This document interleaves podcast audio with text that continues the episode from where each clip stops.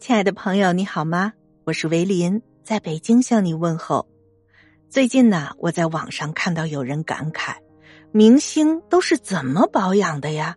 为什么四十多岁的看起来像二十多岁的一样年轻啊？评论区也有不少网友交流保养心得，比如用昂贵的护肤品、疯狂的健身保持身材，甚至还有人在脸上动刀子。这份对美的追求是值得肯定的，但是正如作家塞缪尔所说的：“岁月悠悠，衰微只及肌肤；热忱抛却，颓唐必指灵魂。”再昂贵的化妆品也拯救不了暗淡的眼神，积极的心态才是保持年轻的关键。如果你生活在以下这几种好心态当中，即便是白发苍苍，也难掩如少年般的灵动神采。第一种心态就是不操心。你身边有没有这样的人？他总是一副忙忙叨叨的姿态出现在你生活中。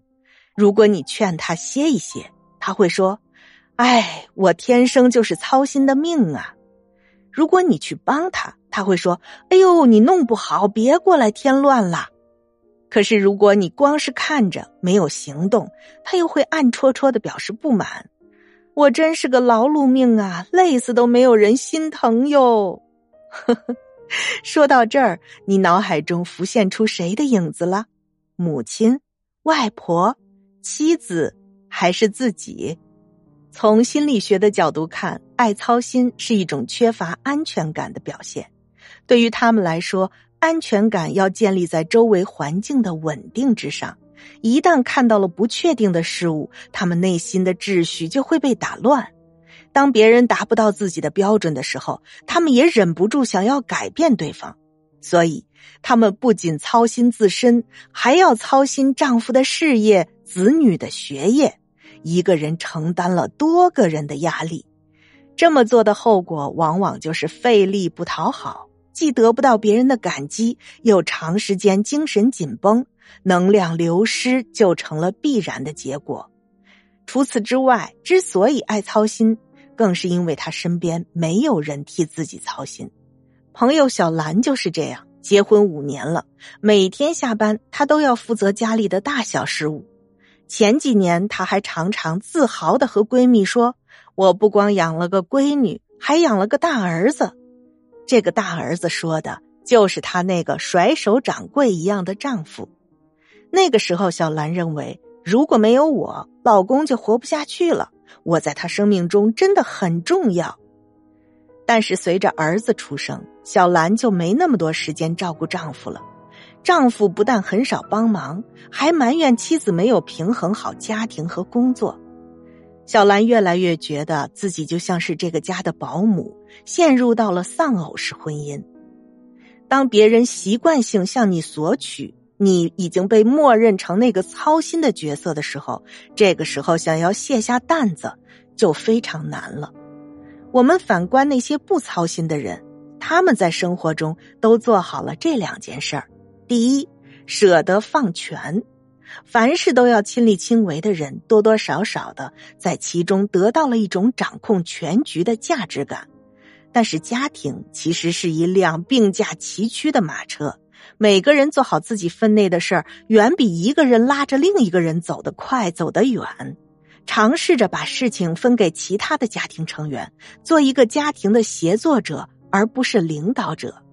第二个。把自己放在第一位，尝试去做一个自私的人，发展自己的社交圈，匀出一些时间来给自己提升。这就意味着你的价值不再止步于为家庭牺牲，而是作为一个独立的人而存在，经济独立、精神独立、人格独立。当一个女人不再只是围着厨房灶台转的时候，她的人生才开始五彩缤纷。第二种好心态。不生闷气，生气是每个人都会有的情绪。很多人在遇到不愉快的事情，选择了压抑和忍耐，便应了那句话：“忍一忍，卵巢囊肿；退一步，乳腺增生。”高情商的人不会把委屈都憋在心里头，他们会在适当的时机发脾气，让别人知道我也是有底线的。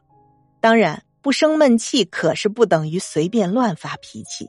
要知道，每一次愤怒的背后，都是我们没有被满足的需求。这个时候，不妨直接把需求讲出来，把愤怒的表达变成理性的表达愤怒。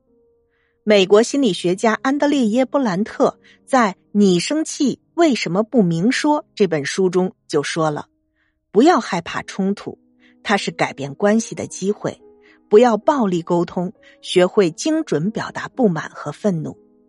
比如，另一半通宵打游戏，没看到你的信息，这时候咱可不要说一天到晚只知道玩游戏，你和游戏过去吧，而是换成。”昨晚你因为打游戏没有回我的信息，我感觉被忽视了，所以我很生气。这样既不会激化矛盾，也有利于解决问题。带着解决问题的目的去生气，永远要好过单纯的输出情绪。第三种心态，不害怕变老。这句话听起来和今天的主题是相悖的，然而有研究表明。当你为了变老这件事儿发愁的时候，这种忧愁会让你老得更快。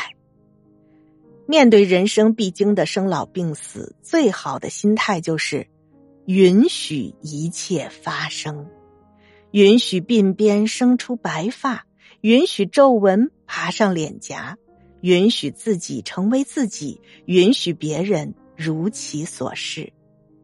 演员宋佳曾经在采访中说。女孩要学会给自己松绑，把所有跟你无关的东西都放掉。你只要去考虑你是谁，你想要什么，什么能让你快乐，你就去做。所谓无关的东西，包括女人的花期就那么几年，女人要平衡家庭和工作，以及什么年龄该做什么事儿，等等，这些都是女人身上常见的枷锁。女性的美从来不止于美丽的容颜，更意味着丰富的内涵。相由心生，我们无法抵抗岁月的侵袭，却可以保持心态的年轻。杨绛曾说：“你的年龄应该成为你生命的勋章，而不是伤感的理由。